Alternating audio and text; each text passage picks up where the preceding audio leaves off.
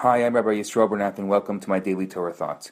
Yesterday, I started speaking about this idea that we were created in the image of God and what our complete personality image really looks like. Today, I want to ask a very simple question. Actually, not a simple question. If God is infinite, how can the Torah talk about an image? What does it mean that we're created in the image of God? Image would imply a limitation. It implies a form or a shape. And even more, if humans were created in the image, then there must be a definite criteria for this image. And a criteria would mean limitations. But it says specifically that we were created in the image of God. How can that be? So, as a person, there are a number of images of you. There is the you as you relate to yourself, and there's the you as you relate to others. Actually, even when you relate to others, there's probably a number of images of you. You may have a different image in different circles. You may relate differently to specific people within those circles. But because you're unique, none of those images other people have of you is the same image as you have of yourself. There are many components to yourself, even points deep inside you that you yourself can't actually grasp.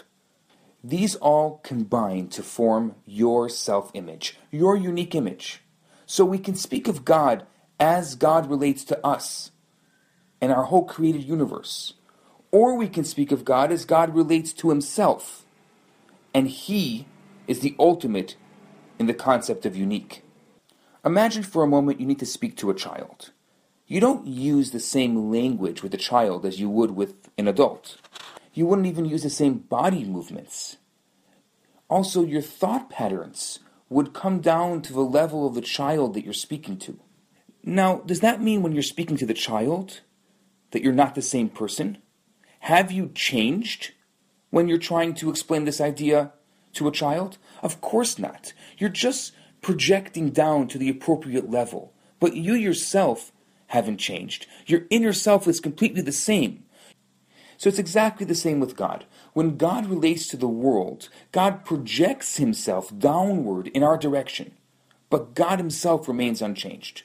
So that's what it means that man was created in the image of God.